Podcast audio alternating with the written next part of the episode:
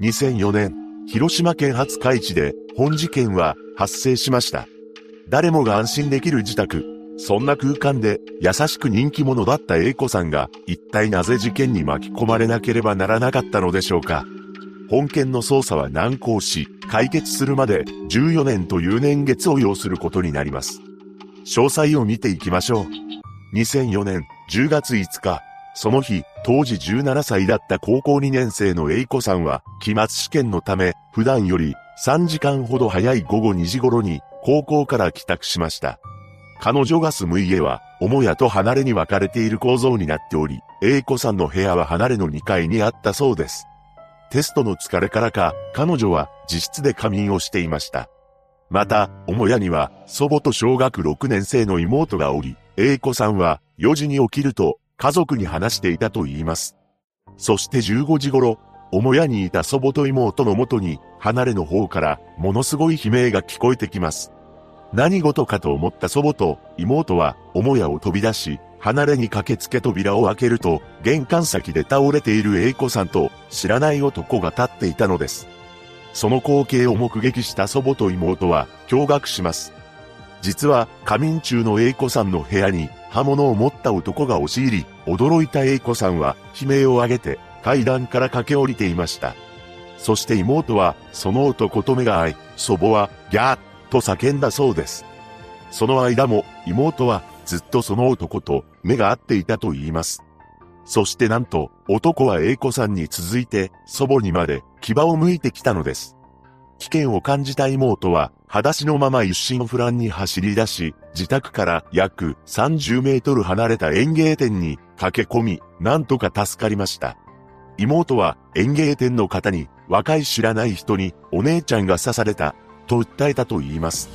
A 子さんと祖母は誰もが安心できる自宅にいながら襲われてしまったのです。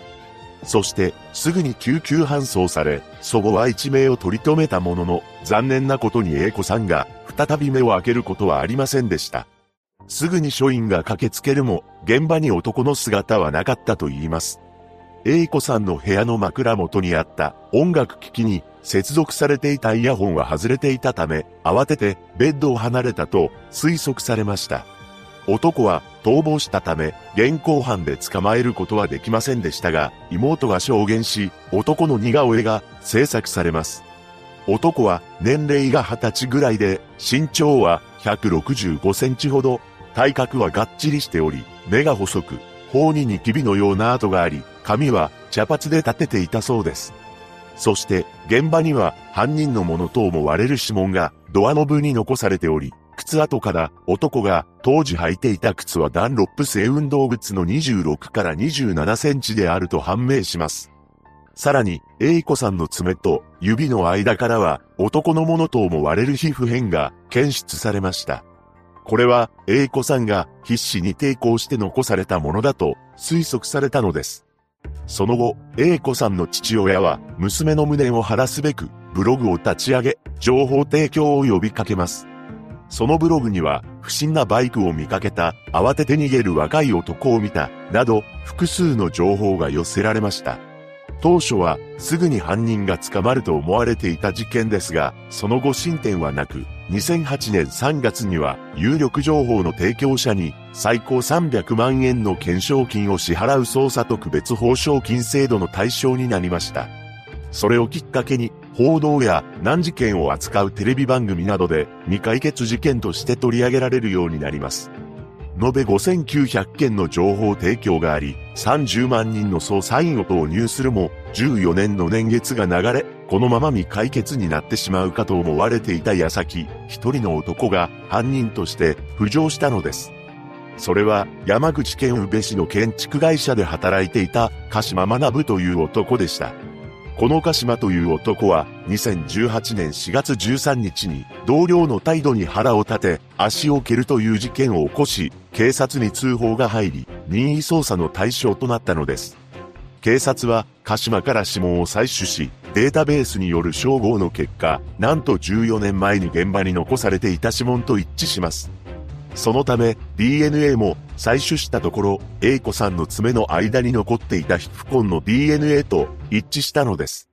鹿島は事件当時21歳であり、A 子さんとは何の面識もない男でしたが、一体なぜこのような事件を引き起こしてしまったのでしょうか。その全貌が事情聴取で明らかとなっていきます。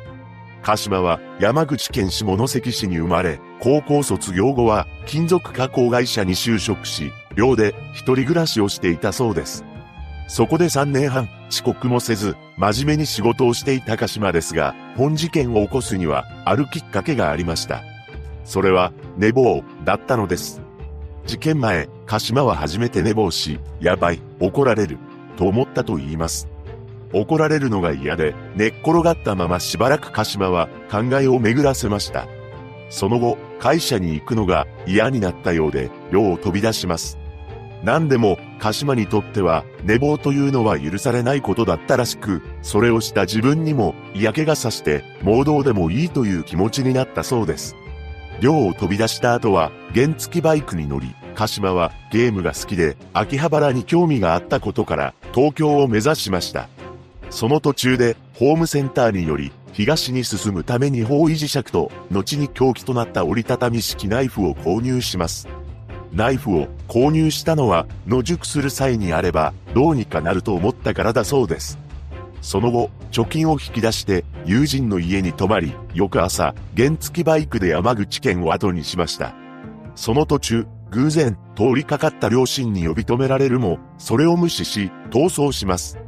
さらに、近くの川に携帯電話を投げ捨て、もうべには戻らん、と決意したと言います。走行しているうちに、鹿島は広島県にたどり着き、そこで下校中の女子高生たちを目にしました。そして鹿島は恐ろしいことを思いつきます。なんと、もう捕まってもいいから女性に乱暴したいと考えたのです。それから英子さんに目をつけ、事件が発生してしまいました。当時働いていた建築会社の社長は、鹿島について仕事熱心で現場を任せられるタイプ。シャイで暴力的な面はなく、後輩の面倒見もいい。まだ信じられない。と語っています。また、鹿島の父親も気は弱いし、とても引っ込み思案の性格で、まさかこんなことをする息子とは思ってもみなかった。と話しました。ただ、その一方で、同級生の証言からは、鹿島の裏の顔も垣間見ることができます。一見、おとなしそうな鹿島ですが、急に人が変わる場面もあったようで、鹿島と一緒に車に乗っている時のこと、通りかかった猫を引いてしまったことがあったそうです。同乗していた仲間が絶句する中、鹿島は、ただ一人テンションが上がって、よっしゃー、などと叫び楽しんでいたと言います。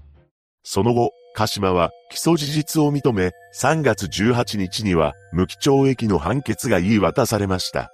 また、検察側、弁護側ともに控訴しなかったことから、刑が確定しています。逮捕当日は、A 子さんの父親が会見を開き、この日を迎えるまで不安な気持ちがとても大きかったが、やっともやもやした気持ちが払拭された。事件が解決してよかったと思うが、娘と会えないことに変わりはない。と語りました。